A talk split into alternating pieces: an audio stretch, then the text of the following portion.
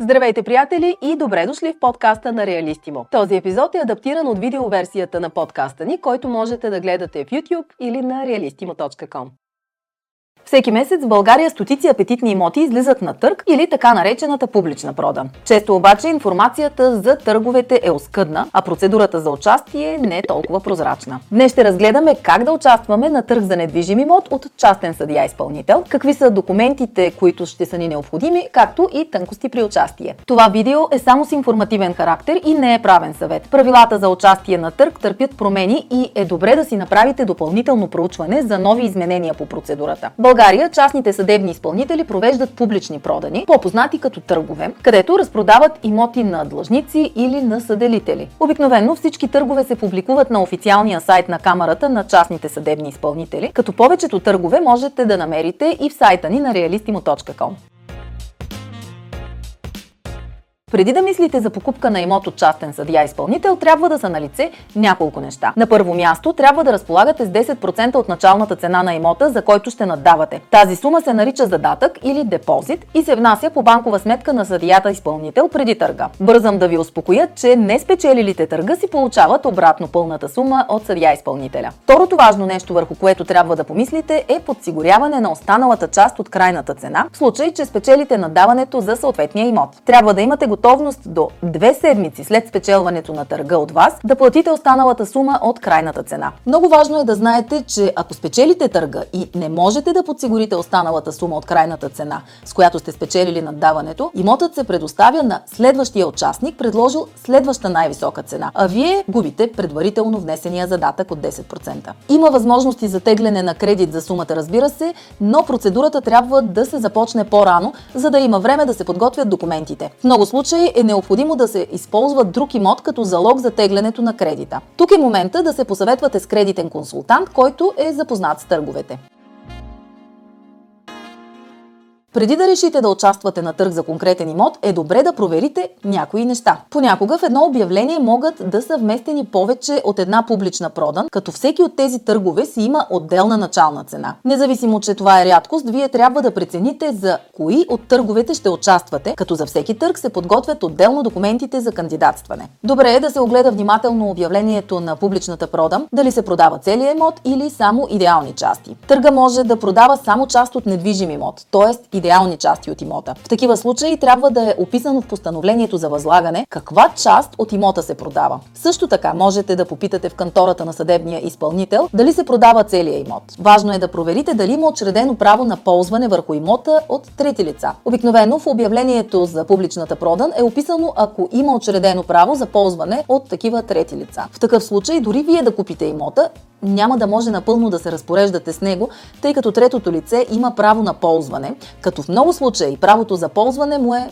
пожизнено. Така, ако всичко до тук изглежда добре, е време да пристъпите към получаване на повече информация за конкретния имот, който предстои да се продава на търг. Започнете с оглед на книжата в кантората на съдия изпълнителя. Той е длъжен да предостави пълен достъп до книжата. В повечето случаи това е безплатно, но понякога има и минимална такса. Описано в обявлението е определен ден от седмицата и час за физически оглед на имота. Независимо от това, много често огледа на имота отвътре не винаги е възможен. В някои случаи самият съдия изпълнител обаче че има достъп до имота, за да организира оглед. В други случаи ще трябва сами да се опитате да огледате имота, като се свържете с хората, които го обитават към момента или с съседи. Ако имота е жилищен, добра идея е да отидете на място и да се интересувате дали можете да се свържете с собственика преди търга. Така можете да получите допълнителна информация относно имота. Също така можете и да си спестите някои такси за в бъдеще, като примерно такса за въвод. В зависимост от локацията и града, много често може да се свери информацията относно имота и в онлайн портала на Държавната агенция по геодезия, картография и кадастър. Голяма част от имотите в България са регистрирани в портала на агенцията и могат да се сверят безплатно. Обикновено подготовката на документите за участие, както и самата процедура са стандартни,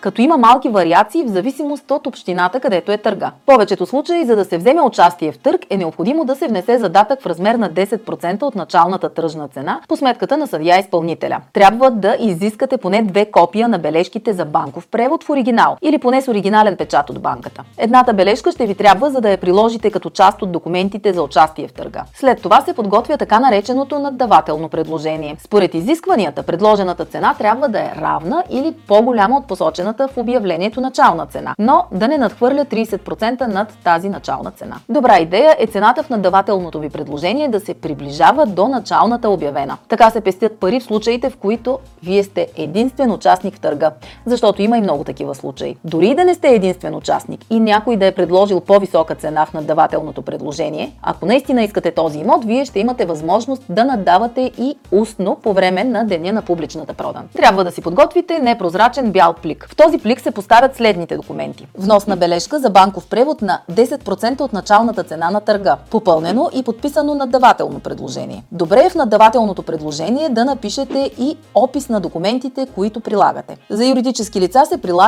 и нотариално заверен протокол от общо събрание с решение за закупуване на конкретния имот на търг. За задатък по-голям от 30 000 лева може да е необходимо да приложите и декларация за происход на средствата. Всички тези документи се поставят в плика. Той се надписва по образец според дадения окръжен съд. Обикновено има образец как трябва да изглежда плика пред канцелариите на регионалния съд, където ще се провежда той. Пликът се запечатва и се депозира в канцеларията на съда. Вземете си входящ номер от служителя, който приема запечатания плик. Тук е момента да попитате за номера на стаята, както и часа, когато ще се проведе явното наддаване на търга.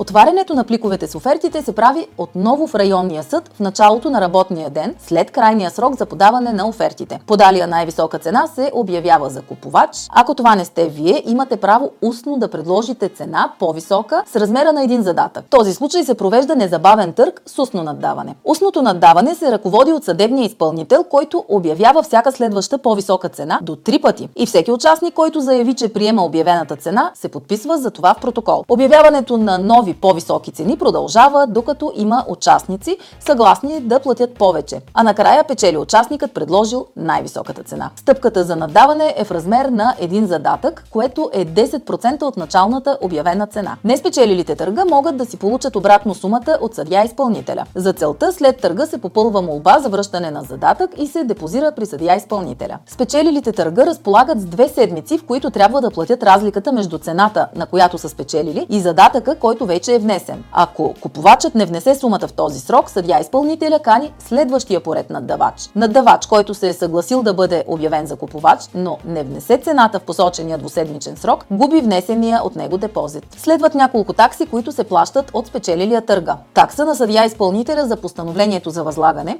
която е обикновенно около процент и половина без ДДС от крайната цена на имота. Общинска такса за придобиване на имот, която е различна за всяка община. И такса за вписването на постановлението за възлагане към агенция по вписвания, която обикновенно е около 0,1% от крайната цена. След като имате официален документ за собственост на имота, наречен постановление за възлагане, и документът е вписан в агенцията по вписванията, то тогава е добре да се свържете с съдия изпълнителя, за да махне всички възбрани върху имота. Вашият нов имот може все още да има ипотека в полза на банка и възбрана, наложена от съдебния изпълнител. Подава се молба за премахване на възбраните, като често процедурата отнема един ден. Добре е допълнително допълнително да се направи проверка за тежести върху имота в имотния регистр. Участието на търг от частен съдия изпълнител изглежда сложно, но правилата са ясни и лесно можете да се запознаете с тънкостите. Много често на търг попадат имоти с потенциал за инвестиция. С правилната стратегия можете да намерите интересни сделки. Посетете realistimo.com още сега, за да разгледате актуални търгове на имоти, както от частни съдебни изпълнители, така и от държавни съдебни изпълнители, синдици, държавни предприятия, НАП, общини и други. Имайте в предвид, че всички тези видове търгове имат различни процедури за участие, затова се информирайте за всеки тип търг по-отделно. Това видео покрива информация относно търговете от частни съдебни изпълнители, макар че участието на търг от държавен съдия изпълнител е много подобно като процедура. Надяваме се информацията да ви е била полезна. Чао от мен и до следващото видео!